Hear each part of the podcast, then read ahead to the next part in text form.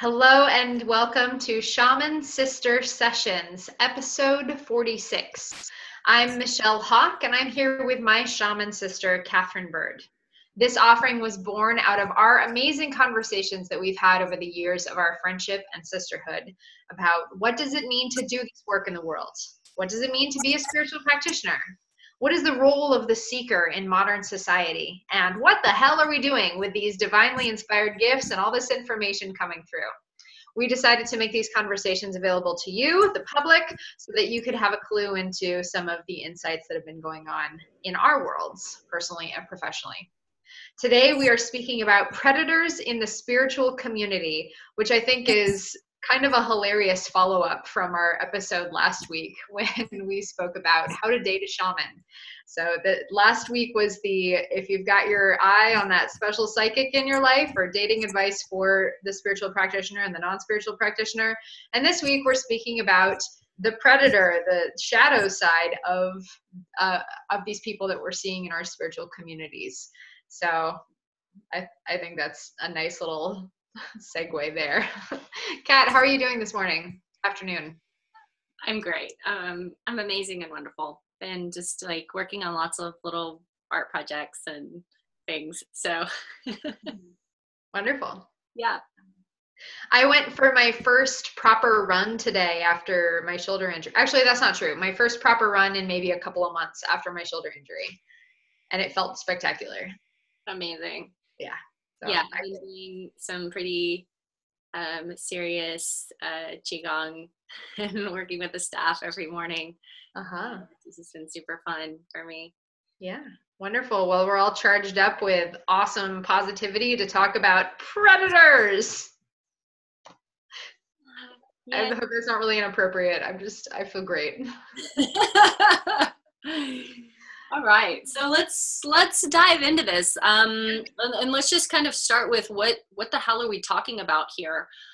Um, it it seems like honestly, it seems like something that we shouldn't have to talk about. It seems like something like, well, of course that's not a problem. Uh, you know, with spiritual practitioners and people who are in this profession, uh, that that's not a thing, right? That there are predators and people taking advantage of people. Um, but it, of course it is. It's a thing. And yeah, and unfortunately, you know, we we like, you know, we who are in service to healing and in service to spirit like to think that some of that really gross, icky energy doesn't show up in these communities, and yet we are not exempt from uh, from of the really from some of the really nasty stories that we're hearing about you know? So everybody's heard about uh, you know there's and actually a really i remember years ago seeing depictions of healers and of people who worked in the medical metaphysical community in pop culture so on tv or like on tv shows or whatever and it was pretty much universally a negative portrayal either in their that they're too airy fairy and that they are really like you know not wanting to have anything to do with humanness or that they're total frauds and that they're suckering people out of money. So this is in the the pop culture view.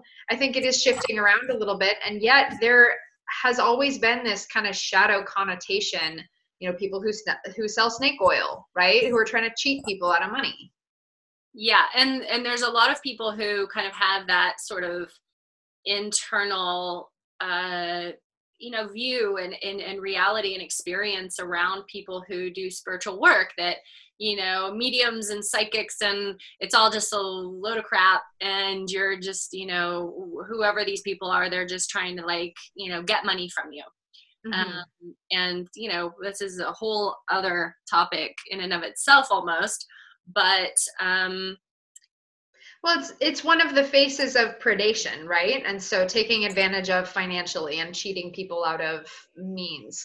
Um, another face of the this predator aspect that we've been witnessing and hearing stories about in these communities is the sexual predator and those who are manipulating people using their position of power as a teacher as a guru as whatever to take advantage of the people who trust them and who are in vulnerable positions. Yeah. And these are kind of these two places are really where we see the most. Um, predation out there in our communities you know either you know people who are really taking advantage of people financially who you know have their followers who you know on the one you know far end of the spectrum you know the kind of guru phenomenon of or you know leading kind of a spiritual community and oh you need to give us all your money and kind of buy into the community because we're all on this religious spiritual path together um, you know we've seen this in all over the world in different places. And then also in this terms of of taking advantage of people sexually. And so probably going to spend most of our time talking about these two but you know there are other ways that there are predatory behaviors that are happening in spiritual communities and with practitioners uh, you know it, that have to do with power right? A lot of it is just like having to do with having power over someone else so it it can be keeping somebody in their um, in their victim mentality, their victimhood, um, keeping them broken, keeping them needing to be healed, keeping them needing assistance all the time.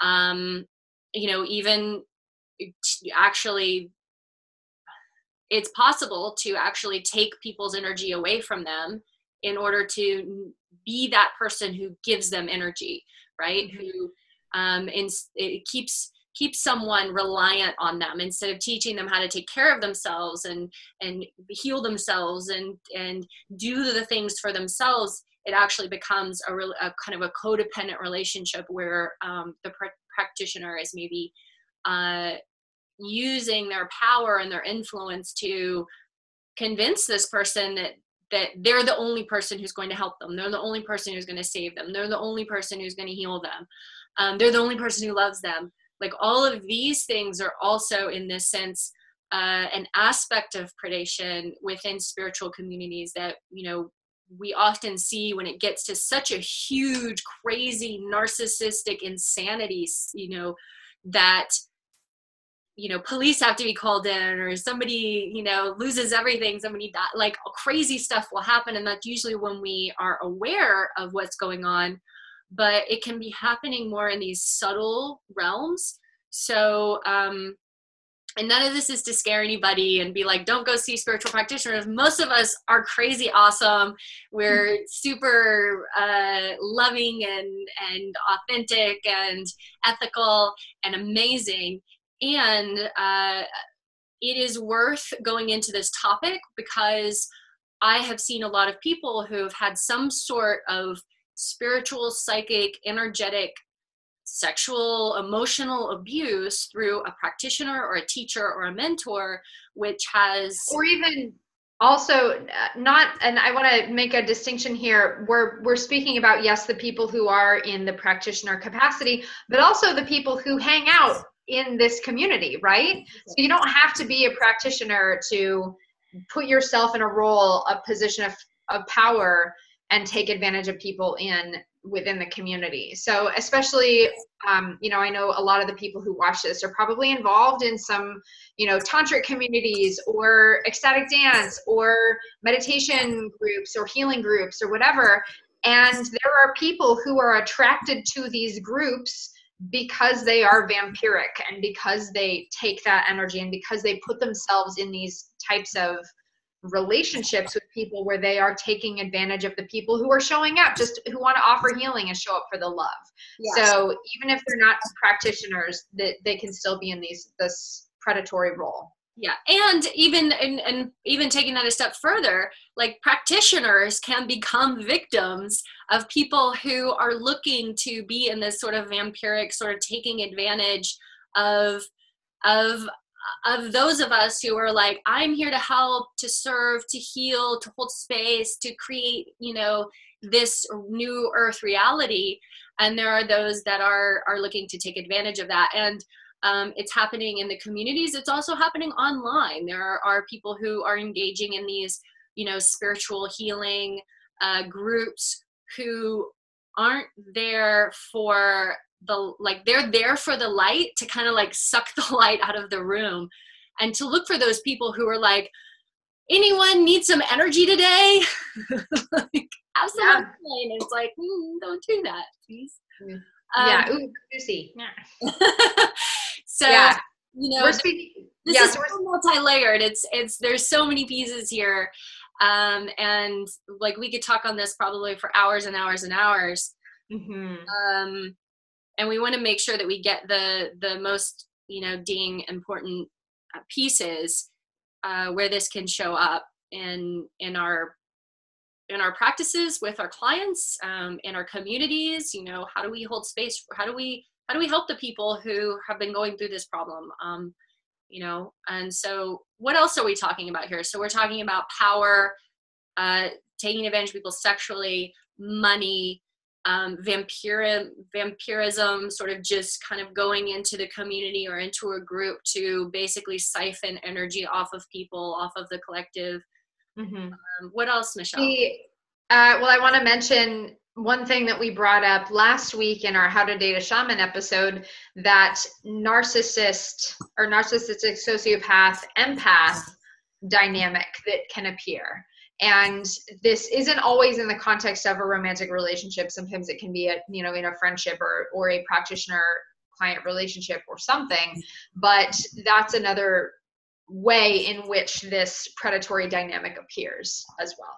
So but you know kind of some hallmarks that you know are across the board common among these different examples of predatory relationships are taking someone's power away from them slash convincing them that they are powerless. So it, it really is all about power and whether that expresses through the finances, through the um, the sexual taking advantage of, or through energetic predation. There, it is always a power dynamic where someone is taking the power and someone is letting the power be taken away.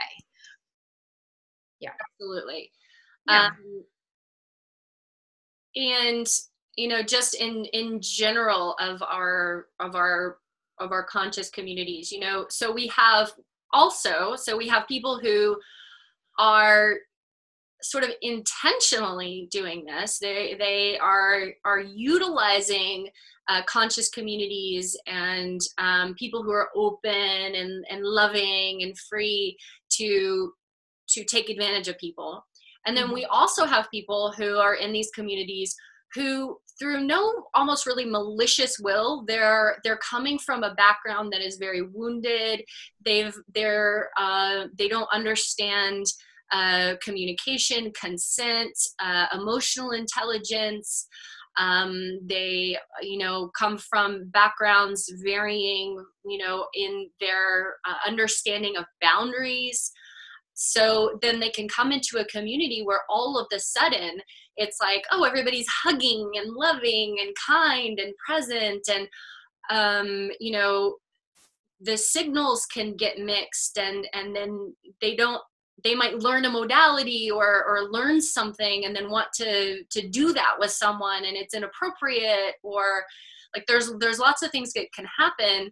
And you know as people are drawn to conscious communities to healing communities um, you know there's the part of themselves that wants to heal the part that can be you know triggered into its most shadow behavior in the community where they end up acting out hurting people hurting themselves hurting the community in an internal desire to actually rise into the light and to be who they you know could possibly be.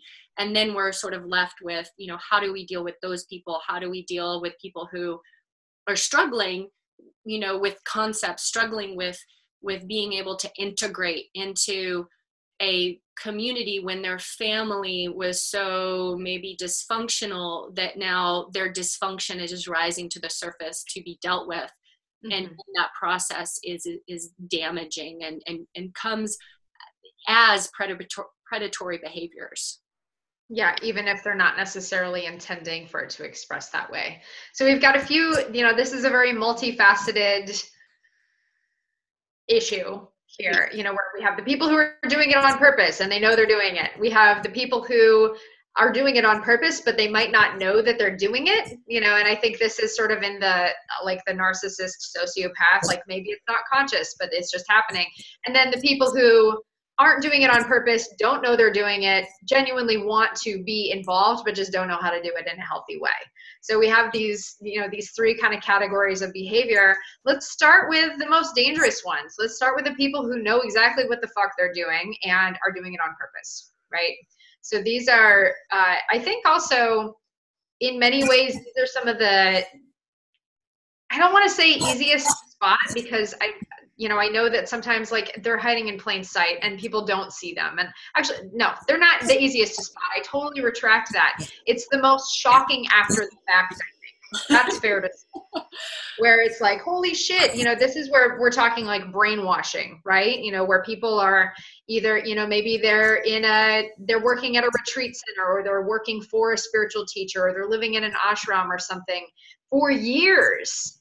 And they're in this abusive relationship, an abusive power dynamic of some kind, where all their money and all their energy and all their life is basically devoted to this thing outside of themselves.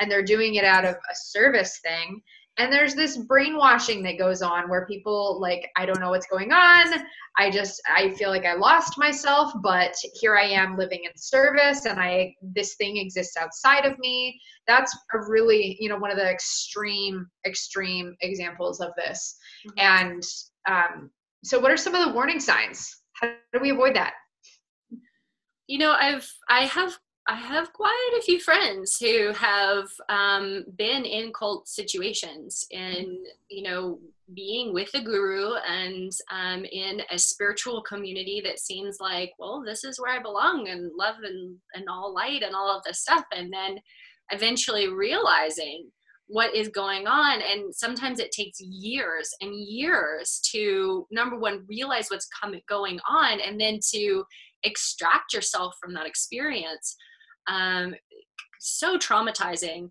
But in you know in context of that there is there is often that experience of like you said i'm i'm disempowered and there are others around me that have power.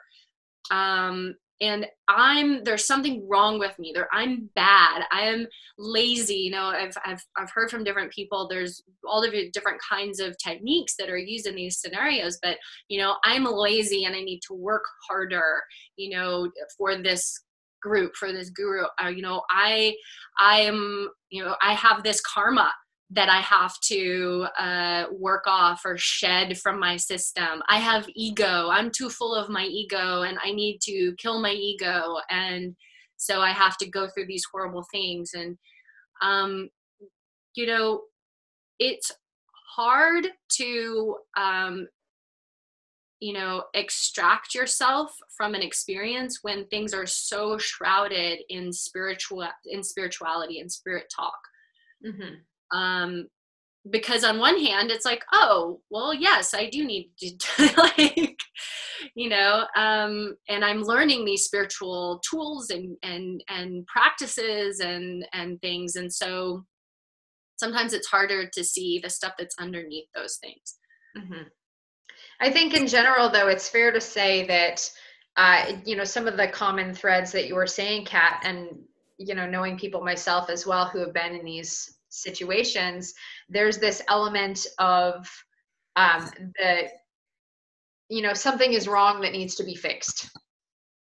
And and the way that that expresses is you know like you were talking about the ego death or like i need to work harder whatever it is. But i think any and it's fair to say I'm, I'm trying to insert the red flags in here so people can take note of. If a practitioner tells you there is something wrong with you that you need to fix and I can help you fix that, treat that as a red flag. I would. Absolutely. And especially if it comes with an I'm the only one who can help you fix that. That is big fat red flag, run away. Because any ethical practitioner is not first of all not ever going to tell you that anything's wrong right? You know because it's like yeah we have our challenges and stuff but you don't go around telling people like yeah you're wrong you need to be fixed. Like that's that's not a thing. That's very shaming. It's very putting you know putting myself in a position of power over you. And especially oh i'm the only one who can help you with that. Any good practitioner any ethical practitioner knows that everybody has some kind of medicine and there is, there are many paths to the top of the mountain. I am certainly not the only practitioner who could help anybody at all. There are plenty of good practitioners out there, but if you decide that I am the right one for you, then that's completely in your court and I am happy to help you. I am happy to work with you. But anyone who's saying you're not going to get this from anybody else, yeah, walk away. Well, you and I, Michelle, are both challenged by uh, by dogma. You know, uh, and you know i think it takes a level of self-awareness as well to really be looking at yourself and your own patterns your patterns from your family your patterns from uh, your relationships like things that you've gotten yourself into um, you know seeking love uh, not loving yourself first and foremost over everything else. Um, you know those patterns can be exploited by people um, and so sometimes it, it, it really you know and it's funny because we can look at pe- certain people and like there's not a total pattern for people who will join cults because there are people from all walks of life all different kinds of religious backgrounds and socioeconomic backgrounds and, and different things I mean, that will that will join these spiritual communities and and get into this kind of um, place. And it I, honestly, this is like one of the most. We should do a whole episode just on this, really. Um, and um, yeah, cults, spiritual cults yeah. I've never been in a cult. I don't know. I've never been in a cult. I'm i'm not i don't like people telling me what to do at all like not right. I'm i'm very anti-dogma. I like run in the opposite direction. You tell me that this is how i have to do something? No there are many ways to do things but it can be subtle you know it's like it can you can be slowly sort of brought into something where you're like all of the sudden i i think that anything that that gives you a sensation inside that's like oh, this actually doesn't this doesn't make me feel good. Like this doesn't make me feel like a good person. Mm-hmm. um and you know another piece is that oftentimes there will be a separation. Like this this experience is trying to separate you from friends from family from communicating with other people from having your own things uh, you know your own car your own money your own clothes your own things. Um, these can all be warning signs. And not to say that there aren't beautiful spiritual communities where you know going in you know exactly what you're getting into you are entering into a certain kind of life of you know not having you know not having a lot of stuff and things um, and you you know what's happening and it's you know can be totally above board and beautiful um, but there there are a lot of a lot of um, instances where this doesn't turn out to be the case. So, right, those that are in on the up and up, you know, and and are practicing ethically, like they're going to be very transparent with you about, hey, this is what we're doing, this is why we're doing it.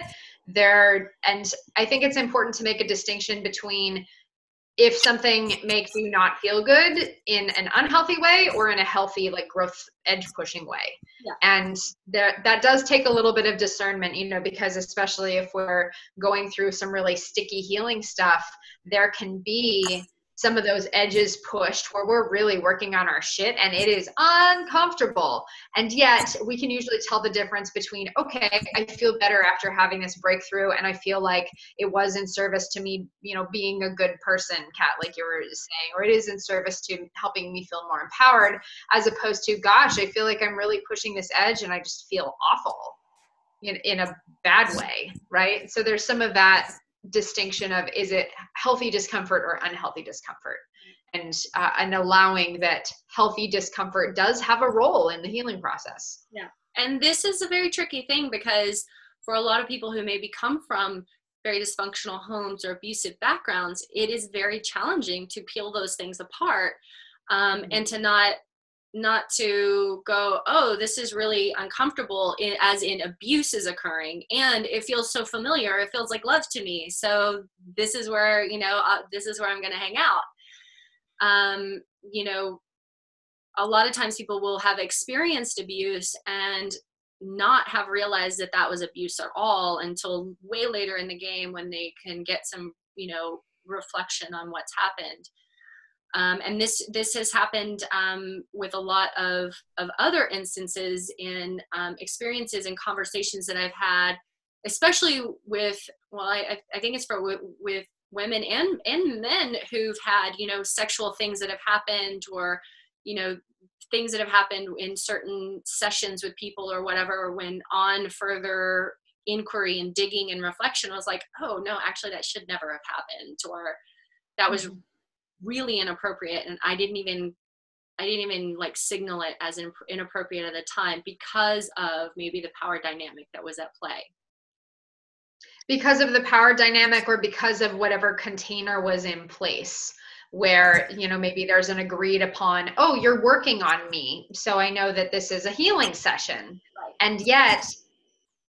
there is i mean people who set a container there's I'm not sure exactly what words I want to say. Like people can break the container, you know? So like an unethical practitioner is like, yeah, they might say, hey, this is what's going on, or, you know, say, oh yeah, I'm doing healing work on you. And yet there's, um, you know, please don't take that as a given that, uh, you know, especially if it's someone that you've never worked with before or you don't know personally or don't have coming from a very strong recommended source or whatever the deal, or maybe you get a vibe or it's, really tricky uh, quite honestly. It's really really tricky and there is a reason that so many people end up in positions that later they look back on and wonder what the fuck happened? Because it's not necessarily easy to trace how we got there. So i've uh, i've spoken actually a couple of times not really very overtly about my abusive relationship from several years ago. And I've, I've alluded to it a handful of times. And yet I feel as though this particular episode is really the one that it's most relevant to. Uh, this was a, and so I'll just go ahead and tell this story. It feels relevant in terms of the like, how how do you get somewhere without realizing it? Uh, this was a person. He was of I think the the second category of people that we were mentioning. So like you know we have the people who are know what they're doing and are doing it on purpose. We have the people who are doing it on purpose but maybe don't necessarily know exactly what they're doing. And then we have the people who are just showing up looking for healing and love and uh, and it's coming out in damaging ways right? So he was he was the second kind second kind of person. Um, narcissistic sociopath and i was relatively new to this community in in my city in portland. I was showing up for these group events. I started making friends. I showed up and is like okay cool. This these are my people. I'm ready. I'm ready to dive in. I'm coming in open hearted like totally trusting and awesome. And he kind of cottoned on to me pretty darn quickly because here I was, a, a, brand new, beautiful face in this group of people who hadn't met him yet. And he uh, he approached me, and we started a relationship fairly quickly. And over the course of the relationship, you know, it's really interesting to look at like how was I feeling when we started? I was feeling open and curious and excited and trusting. And by the end, I was making really out of alignment decisions. I was making these decisions about my life based on this incredibly manipulative relationship, this incredibly manipulative dynamic where by the end of our relationship, I was firmly convinced that I wanted my life to be a certain way and that I, I was actually convinced that I wanted it to be like this. And yet that version of the life was what he wanted. And uh, and I had some really unhealthy stuff come up. I had some extreme violations come up that I didn't even register as violations until I told a friend about it and she burst into tears. And I had no idea why she was upset. There was that level of gaslighting. And remember, gaslighting, we talked about last week, is where um, a technique of emotionally manipulative behavior where someone convinces you that your reality is not your reality.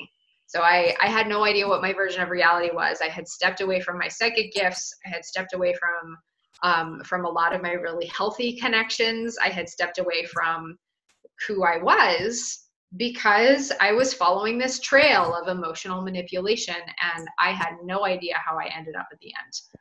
Thankful, even though, again, as aware as I am, this happened. So it can happen to anybody, absolutely anybody. And thankfully, I realized it eventually. And I did remove myself from the situation, but it took a lot of work and it took a lot of processing after the fact. I can speak about it totally cleanly now because I've done my work on it.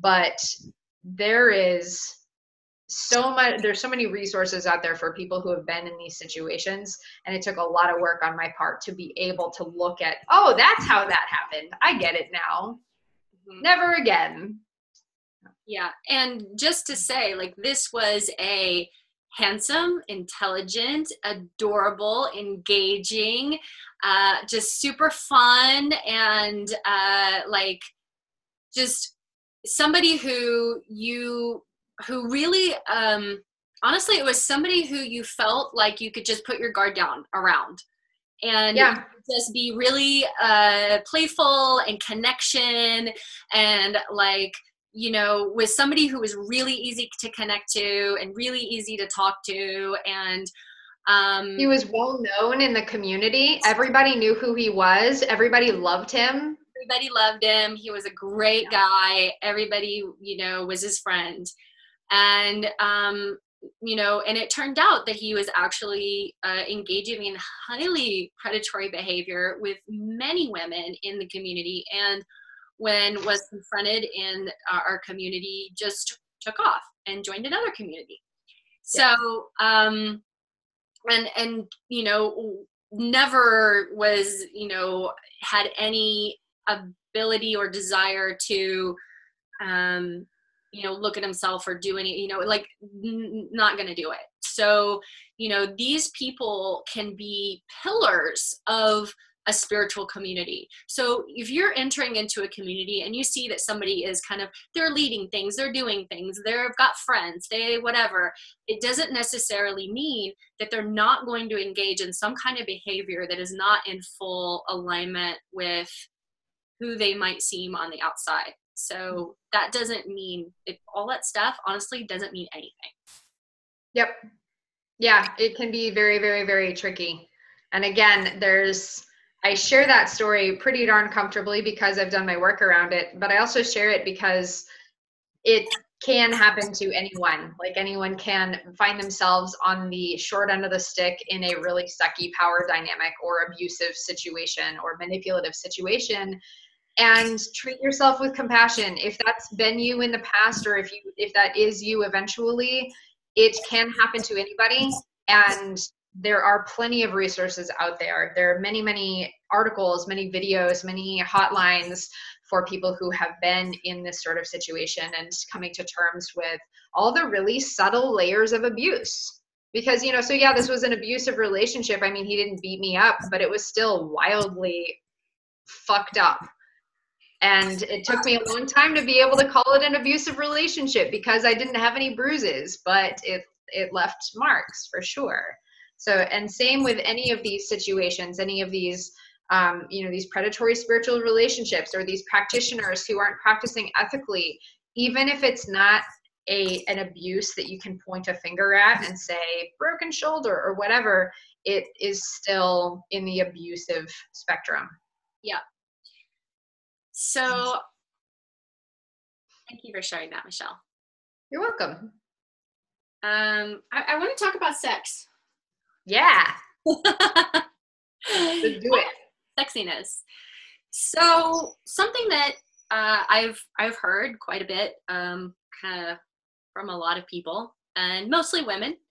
Um, haven't heard so much from men in the, this experience, but I'm you know, doesn't mean that it's not happening, um, is that a practitioner will uh, you'll go to see a practitioner in some way. So either doing some kind of physical energetic work maybe some kind of tantric work breath work uh, medicine ceremony work something.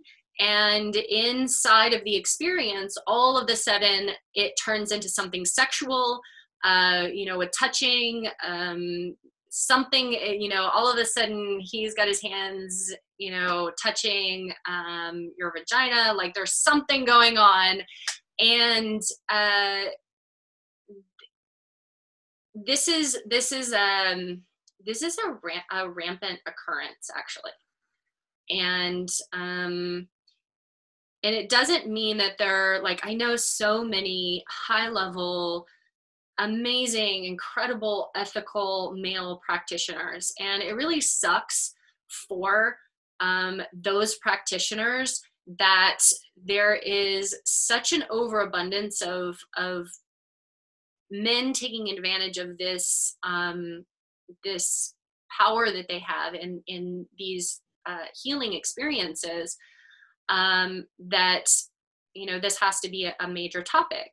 So just to say that just because someone is powerful they're shamanic they can they're psychic they can see things they can hear things they can move energy they have power they have you know they're working with spirits they're whatever it is they've been working with medicine they're a sound healer they're a practitioner of anything they're a genius. They're uh, they've been studying this modality. They've been studying this lineage for 20 years. Like it doesn't matter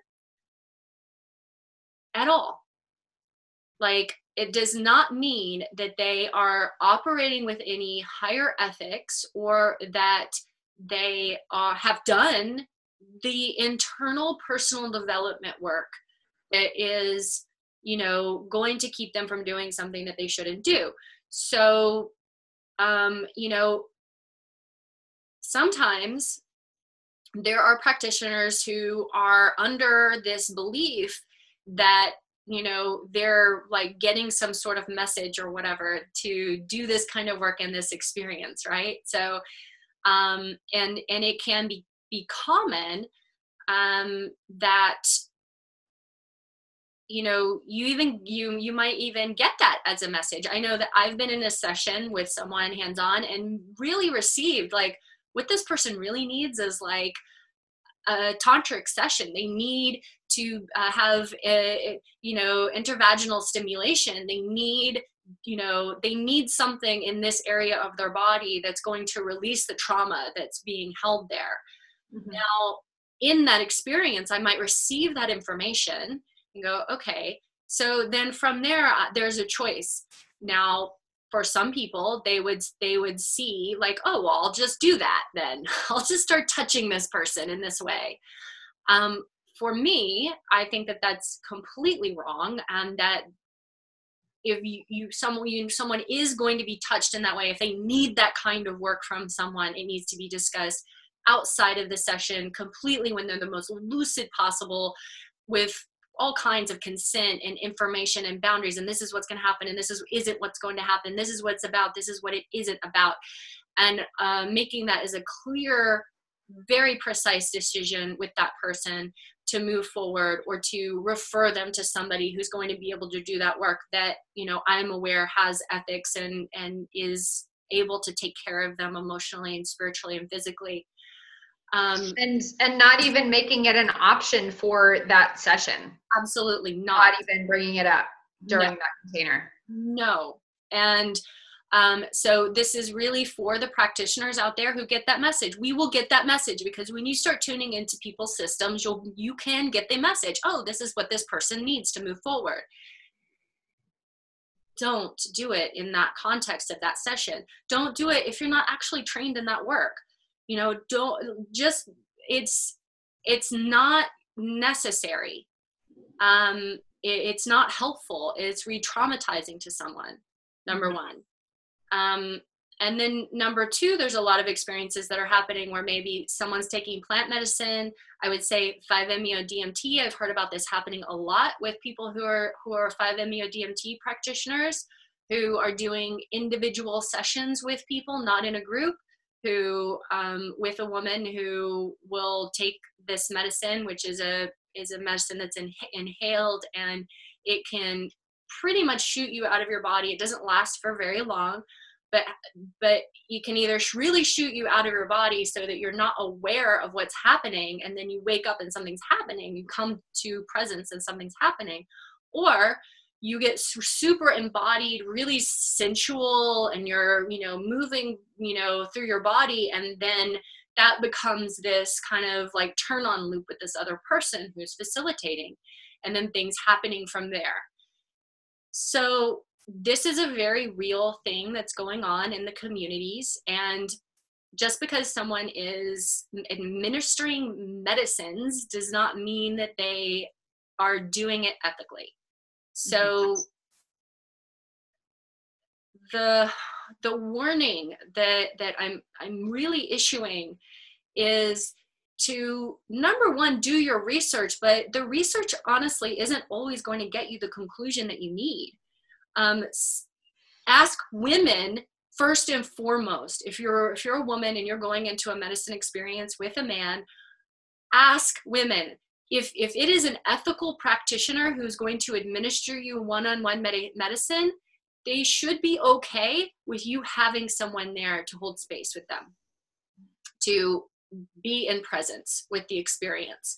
That should be that should be okay honestly because if if if they're not you know if nothing if everything is super above board and amazing then wh- why would that be an issue to have someone holding space there? And um, even if they're trying to use an argument of like oh but their energy might affect the session or whatever any good practitioner knows how to hold an energetic container and it will be fine. I i like to use the analogy of working on children for example, doing energy healing sessions on children, I will not work on a minor unless their parent is there in the room. And it's fine. You know, like I can still do my work and, you know, their energy isn't interfering with the session at all. But if I'm working on anyone who is not of legal age or who I believe is not capable of offering really explicit informed consent, I will require that there is an advocate present for the session for them to be in the session. Absolutely. And that's just that's ethical, right? Mm-hmm. So, you know, as a as a, a massage therapist, um I'm licensed in massage in California. There was no ethics course at all touch people, they're naked. Wow. No ethics course. In Portland, they have uh, in Oregon, their massage credential has um, they have a ethics class that you have to take. I think every two years. I think it's you know, I don't know what it's like a few hours, few hours of ethics. You've got to take the thing. Um, you know, four hours or something. Um, other than that, there's not a lot of discussion. So you can look at um, a lot of energy workers, practitioners, a lot of shamans, um, a lot of people who administer plant medicine, uh, different kinds of meditation teachers. There's no certification really for a lot of the people who are doing this work. They might get they might get certified in a modality, but rarely in a modality training is are there is there very much said around ethics mm-hmm. and uh, right behavior around scope of practice uh, you know and so there are a lot of people out there who are doing these things and and being these practitioners who have never maybe even considered some of these things Mm-hmm. Um, and so they're kind of going with their what they're deciding is the thing to do in the moment. Mm-hmm. It would be a good idea also, you know, as you're looking for practitioners or looking for teachers, it is always okay to ask, what is your code of ethics and professionalism? Do you have that written down somewhere? Can I see it? Can we talk about that? And uh, and so I want to speak. Speaking of sexological body work, uh, Kat and I have a few friends in common who are sexological body workers, and they're they're clinical sexologists, and so they actually facilitate sexual healing sessions, physical sexual healing sessions on people. They're not having intercourse with these people. This is not them having sex with the people, but it's using uh, physical manipulation like massage in the genital area to have healing experiences because we can store scar tissue or we can store trauma there just like we store it anywhere else in our body. So it is a completely valid, completely ethical practice when done properly and when the container is held. There are forms to sign. And I've, I've received one of these sessions. It was phenomenal. I had to sign so many forms. I had to fill out all this uh, all this paperwork and have consultation beforehand and talk beforehand and spelled out really clearly all the the conditions of the session. So it was done very very cleanly.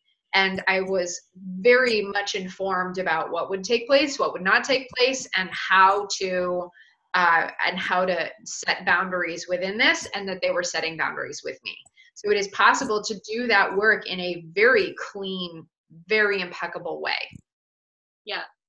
And, you know, just like let's flip it just for a 2nd mm-hmm. Um, you know, I also in, you know, mentoring um, others, I haven't, I've had a couple of sketchy clients who sort of, you know, like I'm working on them and they kind of like stick their hand on my butt, like, you know, or some sort of just like weird energy or saying weird things.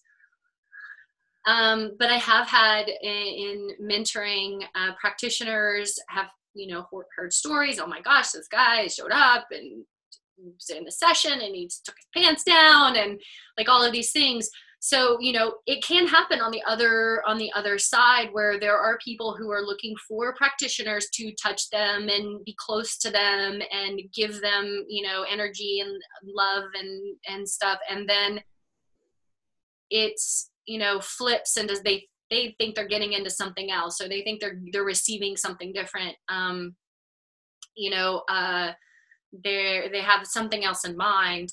And so if if this comes up in a session like for a practitioner this can be really shocking and traumatizing because we're we're so like in alignment with what we're doing and then to have that happen it's like oh my god what? Um so number one like if ever anything is happening in a session that you don't feel comfortable around like ending the session immediately this session is over i'm asking you to leave uh, your safety and well-being is paramount. And sometimes we feel guilty if you know oh this person paid me for this thing and um, oh I'm, I'm supposed to be giving this you know massage and i'm supposed to be whatever. It, it does not matter um,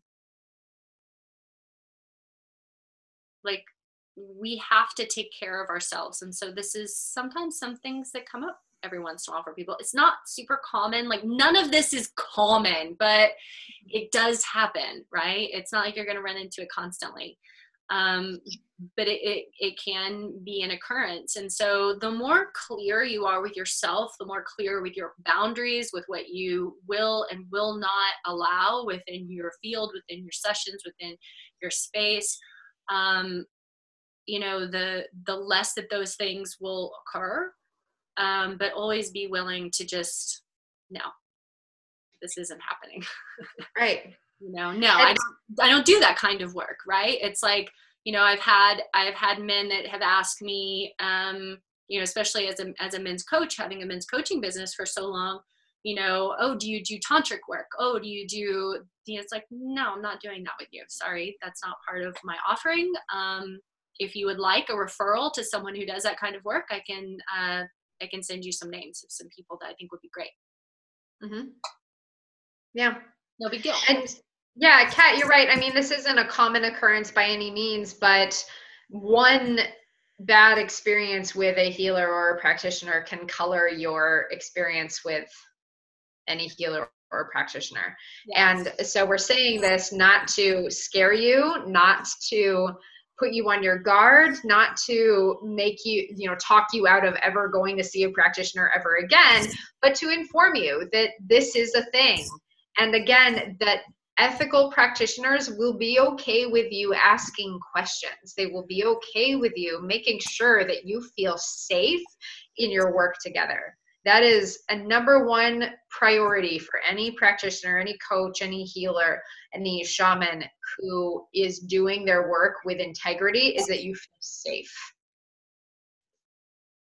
Absolutely. Absolutely. Mm-hmm. Same again for that flip side for any of the practitioners, shamans, coaches, healers, etc. It is important that you feel safe doing this work with a client. So every both both people feel safe, everyone's needs are met. Okay, work can proceed. But as soon as there's element of weird power dynamic or taking advantage of or manipulation or anything, like cut that and walk away. Yeah. Um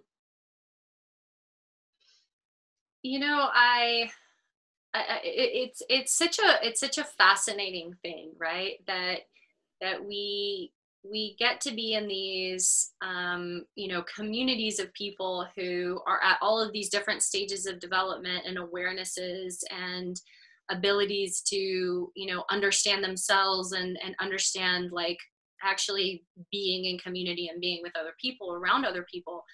And so you know like kind of coming to that third group of people who really are in the space of just kind of like this unawareness, right? They're operating from their triggers, from their shadow, from their own wounded self, from their trauma, um, you know, and having come into a spiritual community. So it doesn't take much for somebody to go to a festival, put on the festival clothes, take some mushrooms, decide that they're conscious, and then now they're in the spiritual community. Like they're full force, they're all in, they're like making pendants and doing sacred geometry art, and they're like full on full on spiritual community person who's going to all the events, everybody knows them. It doesn't take much for somebody to enter into the community. So we can't just take everybody as much as we would love to just be like, I love everyone, I take everyone at face value, to to be like, okay, I I'm going to put myself in a situation with a person because they're spiritual that I wouldn't put myself in a situation with somebody that I met in any other experience at you know whatever at a bar or at a you know any other kind of place eh, just because they're there in the spiritual community doesn't mean that they're a safe person. Right. So you're does it matter how many like how lit up their eyeballs are or how many crystals they've got around their neck or how many you know uh, you know, how good their om is. Great. Your practices of discernment, again, Kat, I like the analogy that you used of like, say you met that person just out in the world at a bar. Would you put yourself in that same situation? Or are you assuming that, okay, since they're here at this conscious festival, there's this layer of okayness? So right. please call yourself on that level of a little bit of bullshit as well that it is okay and here's another thing. So boundaries right?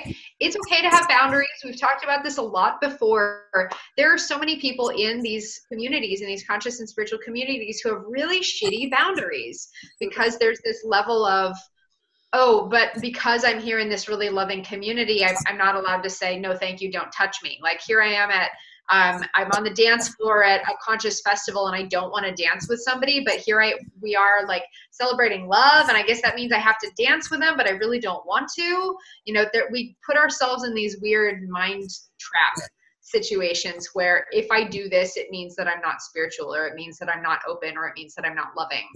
It doesn't mean that at all boundaries are a very loving thing. Boundaries are a very compassionate thing and boundaries belong in spiritual community just as much as they belong anywhere else. Absolutely. It is okay to say no when someone says oh i'm a hugger. Okay great good for you. That's awesome for you. I'm not a hugger right now. You know like it's okay to say no to um, people touching you, cuddling you, hugging you, whatever, it is absolutely appropriate to say so. And I know that in these communities that there can be this um, almost like uh, assumption that I'm going to meet somebody and I'm going to hug them. Um, I might not necessarily want to do that. I mean, some days, some nights, I might be like super open and huggy, and other nights, I really don't really want to hug very many people at all. Or I might feel comfortable hugging more women, but if I meet a man for the very first time, honestly, what I like to do is actually I would love to just sh- touch a man's hand and shake his hand and look in his eyes and actually connect with him and say hello. And then let's have an amazing conversation. And when we leave the conversation, I'll give you a big fat hug. But I don't know you. Like I, I don't I don't owe you and a hug. I don't owe you my body. I don't owe you my my energy field. I don't owe you anything just because you're in this community.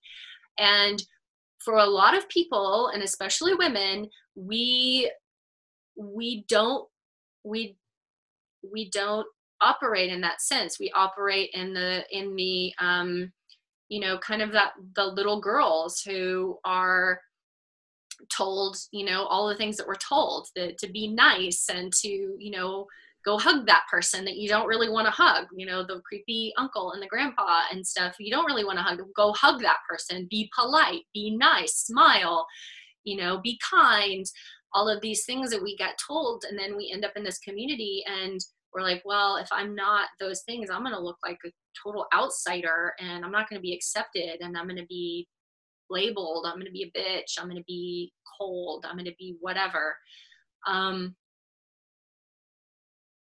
kind of have to let that stuff go. I know I've had to deal with it and just be like witnessing within myself like that like uh, uncomfortability with just being like hi yeah no i'm i'm good with just connecting with you and not giving you a hug right now mm-hmm. Yeah sometimes it can take people by surprise a little. Bit. i do the wave thing. If i don't feel like touching anybody at all i just go hey. And and then later i might decide to hug them or not. But i mean there's sometimes i don't want people touching me sometimes. And if i'm feeling very sensitive or i'm around a lot of people it's just hey. And and that's an and that's the thing is like we're you know here we are we're a group of you know psychic shamanic empath you know people who work with energy and emotions and all of these things. And then we're expecting ourselves to go into a 50 or 100 you know people and like keep touching people and and you know being intimate in this way which can be very ungrounding and you know be a good reason not to go out at all um, and be like me i'm like in my little cottage hiding um, hiding from the world so i don't have to touch people. Right yeah the wave it's, it's uh yeah it's a good one for sure. I want to give people some we've sprinkled a few pieces of advice throughout our conversation today, but what are some really grounded takeaways that we can offer you about uh, finding, you know, kind of noticing these people, but also making sure you don't put yourself in these positions in the first place? Number one, boundaries, sovereignty. sovereignty. Number one, sovereignty. the better boundary, the better boundaries and the sovereignty that you have of like, I am who I am, and this level of unfuck with ability and you know it's okay to say no that's really like the number one you are much much less likely to find yourself in any of these positions if you have a really strong sense of boundaries. Admittedly in I'll, I'll, just finish real quick admittedly in my in my situation that i shared with you about this abusive relationship I was entering this community as a wide open, like Care Bear love beam of like, hey, here's my people. I had really crappy boundaries at that point in my life um, because there was this hunger for connection and there was this excitement about discovering this group of people. I totally own that for myself and I kind of overcorrected to the other side there for a minute, and I was definitely walls up, but now I found the healthy medium. But boundaries, best friend. Yeah, and this is when you when you have that when you exude this sense of self-awareness self-containment sovereignty boundaries um, honestly you're actually seen as a more powerful force in the community and um, you know someone that people are more respectful of that they're more actually likely to work with. Um, because it's not all leaky and um, you know and if you want to dive deeper into this we i believe we have a whole episode on boundaries right? From kind of last year early on i think somewhere in there. Um, go back to shaman sister sessions on youtube or on itunes and we did a whole episode on boundaries one of the most important things that we can have as practitioners as people in general mm-hmm. yeah So boundaries and sovereignty. Number one for not ending up in a weird, abusive, manipulative, power dynamic, predatory situation. What else? On both sides, both for the boundaries and sovereignty for both the practitioner and the and for anybody who's seeking help. Um, mm-hmm you know, really a lot of just following that gut instinct, following the intuition and the inner guidance, listening to your body. When if your body freaks out and is like, ah, which some of us actually don't have a really good uh, read on what's going on inside of our body. We don't, we don't, um, we either are over like we're over feeling um, things as being unsafe or we just don't really actually have a good navigation of things that are running into unsafe mode. So really sitting with yourself and starting to have an inquiry as to where you are in that spectrum you know and starting to develop a, uh, a relationship with your own body to be able to start to get the feedback that you need, which you might need to go see a practitioner about and start actually moving trauma and moving energy and emotions through the body, starting to reconnect, starting to have a, a, a self care and uh, embodiment practice, which will help you to um, you know be able to be aware of things as they're happening in the situations. Mm-hmm. mm. i feel like you grouped a lot of them in that one. There's, uh, there's a lot of pieces there. There's the discernment part there's the have a personal practice part um, and there's the trusting yourself. All of those were within what you said. Yeah. It's great. Asking questions also, we uh, I think we kind of underlined that one a whole lot, but ask questions of your practitioner, ask questions of people who have worked with that practitioner before, ask for what your needs to be met around safety. Have a safety conversation. That's totally okay. Like, you know, like you would have a safe sex conversation, which I'm a huge advocate of, by the way. Um, have a safe ceremony conversation have a safe whatever conversation you know kind of that same agreement absolutely. It is absolutely okay to ask um what's going to happen here? You know what what what are my expectations? Mm-hmm. um and if if you're entering into you know if you are entering into an experience with someone that is more on this like tantric sexological there's probably going to be a safe word like you know where you can you should be able to and should feel like you are able to stop the experience at any moment and for that to mm-hmm. be okay um, and to to have that is really important mm-hmm. um, i actually had a massage therapist uh, have a and i mean the safe word was stop but she had me say it too. And she's the only massage therapist i've ever had do this but you know at the very beginning she said and if at any time you want me to stop or take my hands off of you the word is stop. And she actually had me practice it. And i thought that was really cool. I thought that was very consent informed absolutely. Um, i think that as we uh, dive deeper into the realms of consent I know a lot of times people come to see me and they're just like, I have no idea what's going to happen. and I'm like, okay, well, um, I can't tell you exactly everything that's going to happen because I don't know either. But, you know, here's kind of a little outline of probably what we're going to do today or probably what might happen in this session coming up. Um, mm-hmm. And, you know, within that also as a practitioner so yesterday i had a consultation call with somebody who's coming to me tomorrow. It was a man who wrote me a message on my um, on my website, and he's like, "Hey, I want to come in for a session, and uh, what is it charge? What you know, when can I book it, and uh, what do you charge?" And uh, that's not actually how I work. I don't. I don't. I don't actually work with people that way. So you can't just book a session with me. Um, so I uh, I was like, okay, well, you know, I have different options, but let book do this to book a consultation, and we're going to have a conversation first. Um, and that for me is number one to be able to figure out exactly what's the you know what's the best you know course of treatment for this person and and you know am i you know what am i getting what am i getting myself into but like this is a person who's going to come to my home who i'm going to give the code to my gate of my home to who you know like i want to check in and actually meet this person online face to face before i just invite someone into my space. And mm-hmm. he was he had never done that before. He was like ah i've never had this experience before. I've always just like booked a thing. Well you know that's part of me keeping myself safe and knowing what i'm getting into beyond you know also the other reasons that i that i utilize that system in order to really be able to tune into people and figure out what i'm going to do with them mm-hmm.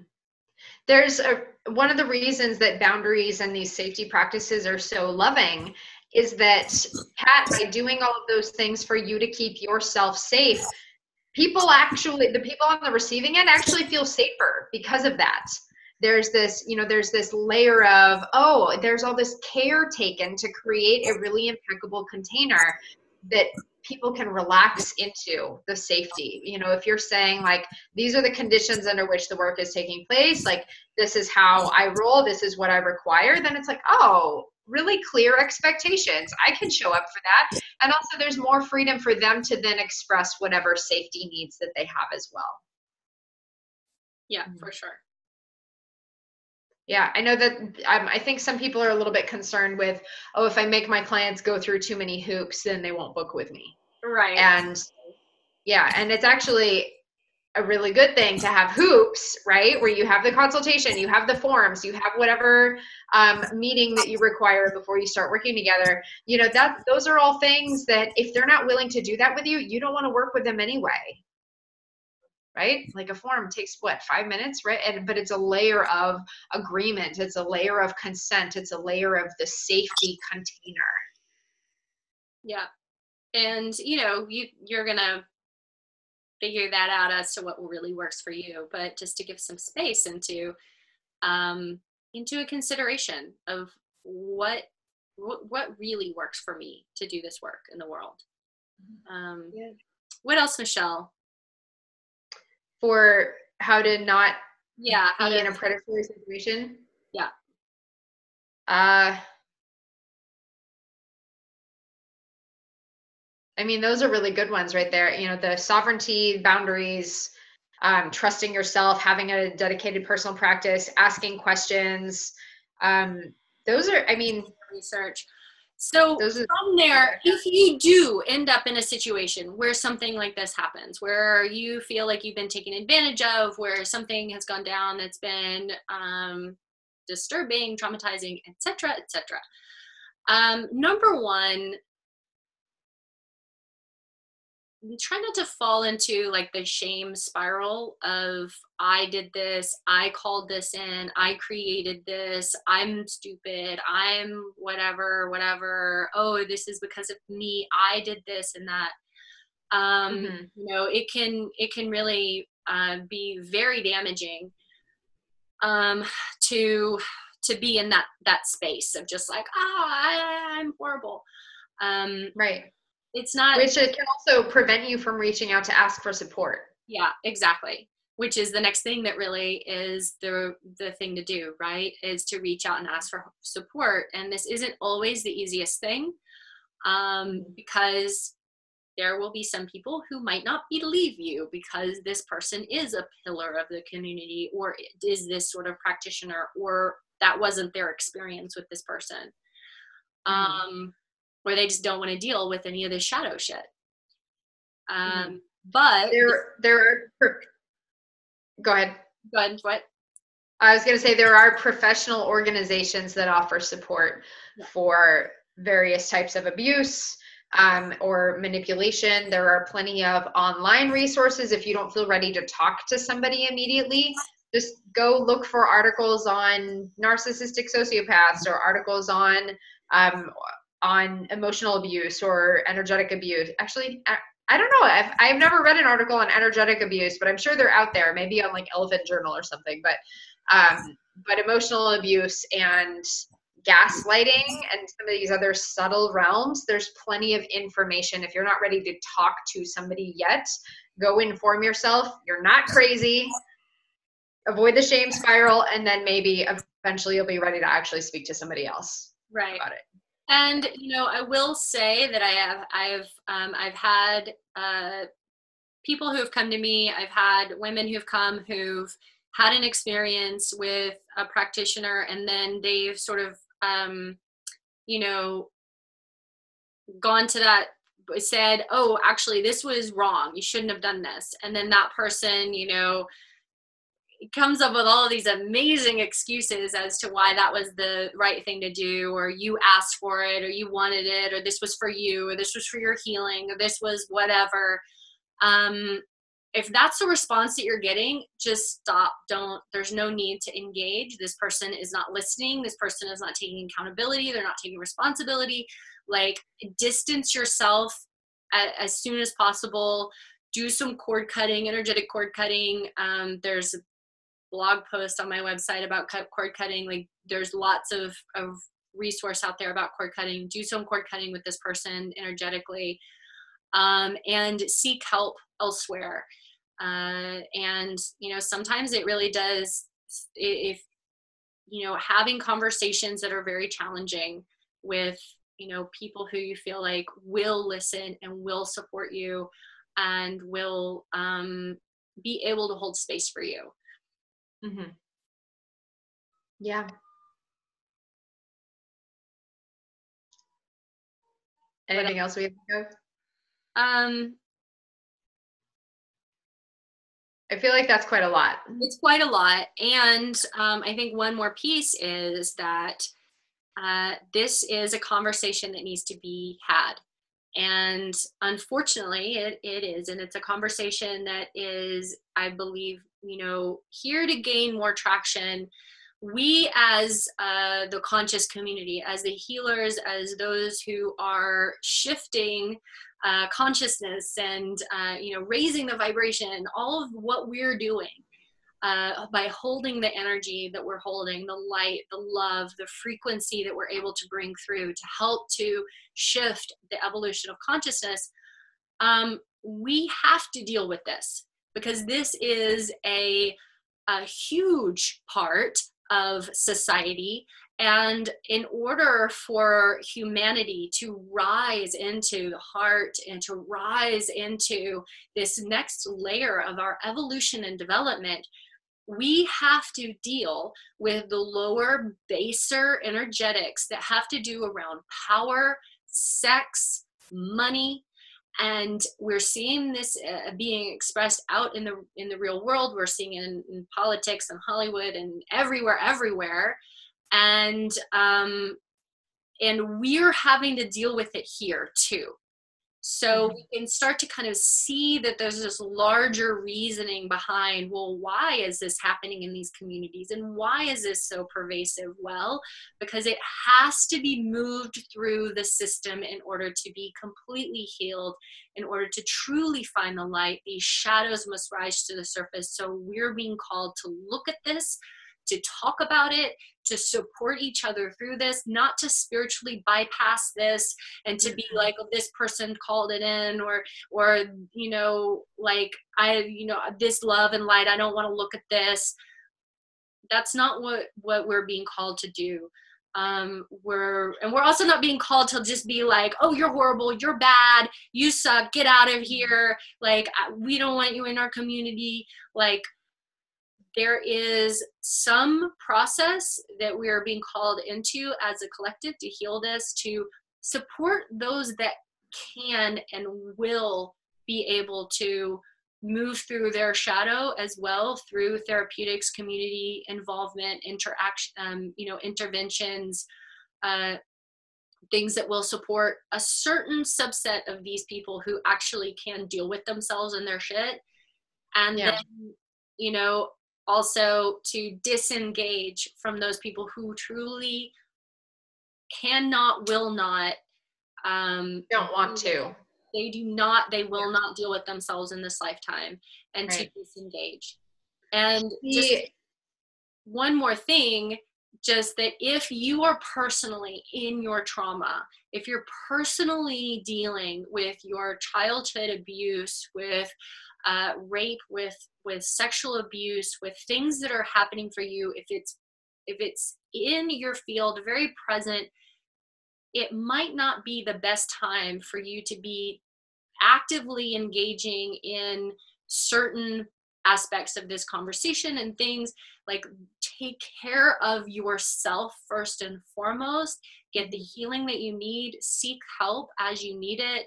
Um, and you know give yourself the space from experiences if you know like oh I, I don't really need to go in and go re-traumatize myself inside of this this conversation right now what i really need is to go home and love myself and um, you know go to my therapist go to my my somatic uh, healer go to um, the people who are supporting me right now you you don't mm-hmm. have to uh, be a part of this any more than than what you're capable of at the moment mm-hmm. absolutely giving ourselves permission to take on what we have the capacity for and nothing more is a very very important thing to do. Um, that's that's something that I personally dropped the ball on real hard in my situation, and I uh, I was trying to show up for everybody else's healing in the midst of trying to show up for my own healing, and it didn't work that well. So I want to also point out that obviously the tools that we talked about for sovereignty, boundaries, self awareness, pra- personal yeah personal practice and um, and being embodied all of these are very very applicable in absolutely any situation not just in terms of avoiding the predation within the spiritual community but extrapolating that out to who are we interacting with in our lives on a daily occurrence on you know kind of the everyday level there are again all these people that we discuss these exist these potential situations exist in all of our communities in all of our situations so if you feel as though okay i'm going into a place where maybe i feel a little bit vulnerable as you know kind of trust and tune in with yourself tune in with your sovereignty your boundaries your embodiment practice so that when you go into a situation you are that much less likely to be put in a position where you're at the whim of a predator or where you are subject to predatory behavior. So we have the little microcosm of our spiritual bubble, our spiritual communities that teaches us all the lessons for going out into the world. yeah. And when we could look at it that way, then it I don't know. I think it makes it a little easier for us to go, oh, so stuff happens here too. And it's okay. I don't have to completely go live in the mountain by myself. I can still be part of the community. I can be part of the healing. Mm-hmm. It's still love. Like there's still light. It doesn't mean that this whole community is full of shit and like there's nothing good here for me. Um, there are a lot of people who I've seen you know reject the spiritual community because of you know something that's gone on something they've seen or had happened to them or witnessed. Um, and to really just you know go okay yeah like this is this is everywhere and we are in need of dealing with it now. Mm-hmm. yep. I wonder if we should have done a trigger warning at the beginning of our episode. That just occurred to me. Like uh, I don't know. I think we did pretty well. Did we do okay, you guys? Yeah, we didn't. We didn't get too explicit. No. Okay. Yeah. Um. Yeah, so this is a conversation that needs to be had. So we welcome any of your comments, uh, anything that you want to reflect on uh, around this topic. Please feel free to write to us on our Facebook page, Shaman Sister Sessions at gmail.com. Uh, feel free to send us an email, shamansistersessions at gmail.com. You can um, watch this or share this, um, you know, maybe in a Facebook group, a community that you're a part of, uh, you know, that, that's having conversations around these things. Uh, might be a good place to share this just so that we can start to have this as a, as a conversation for all of us you know how one of the things, um, you know, as God, am I like an elder? I don't know. Uh, in this community is to you know we owe our younger um, our younger brothers and sisters who are just blasting into this uh, reality and community with all of their little open chakras and and crystal being that they are uh, you know we we owe it to them to be having this conversation and to be you know supporting them so that they don't have these experiences and and you know fall prey to things that are going to um, shut down their uh, their spiritual uh, development and growth. Mm-hmm. so um, yeah here we are. Yep. And if you are interested in sharing this episode around, you can find it on YouTube, our YouTube channel, Shaman Sister Sessions or if you would like to share the audio or go back and listen to the audio, it's on iTunes and Stitcher as well. Do you, uh, Kat, I've got a couple announcements of events. Um, let's just take a quick minute for that. For those of you in Portland, I on the Friday, this Friday the 17th in the evening, I'm having a Scorpio new moon lunar alchemy event like more information, go ahead and uh, shoot me an email, michelle at joyofenergy.com, if you'd like uh, details for that. Also, on the afternoon of Saturday, the 18th, I am debuting some of my work with dragons. I've been doing a lot of work with dragons lately and I want to play with them and I want to invite you to come play with them with me. So again, shoot me a, a message for that if you'd like. I have a Scorpio project going on, so it's planting the seeds of magic. I'll be very, very brief about that. So, if you're intrigued in planting the seeds of magic with this Scorpio new moon, which is my favorite moon, Scorpio moon, go ahead and shoot me a message for that as well. And Kat is coming to visit Portland. I'm so excited. She hasn't been here eh, since what, August of last year? It's been a long time. it's been more than a year. So she's finally coming to visit. I am thrilled. And of course, you can bet that we will be getting together to create a magical offering for you. We have a save the date bookmarked for Sunday, the 26th. So if you'd like to know what magic we're brewing over here, go ahead and shoot us a message and we'll send you details for that event as well. Yay, thanks, Michelle. Yeah. What do you uh, have going on? I have no idea. I have, I have no idea what's going on right now. I'm coming to Portland. I'm coming to Portland, so mm-hmm. if you're interested in a in a one-on-one session, I might have time for one or two, maybe. Or if we're working with both of us together.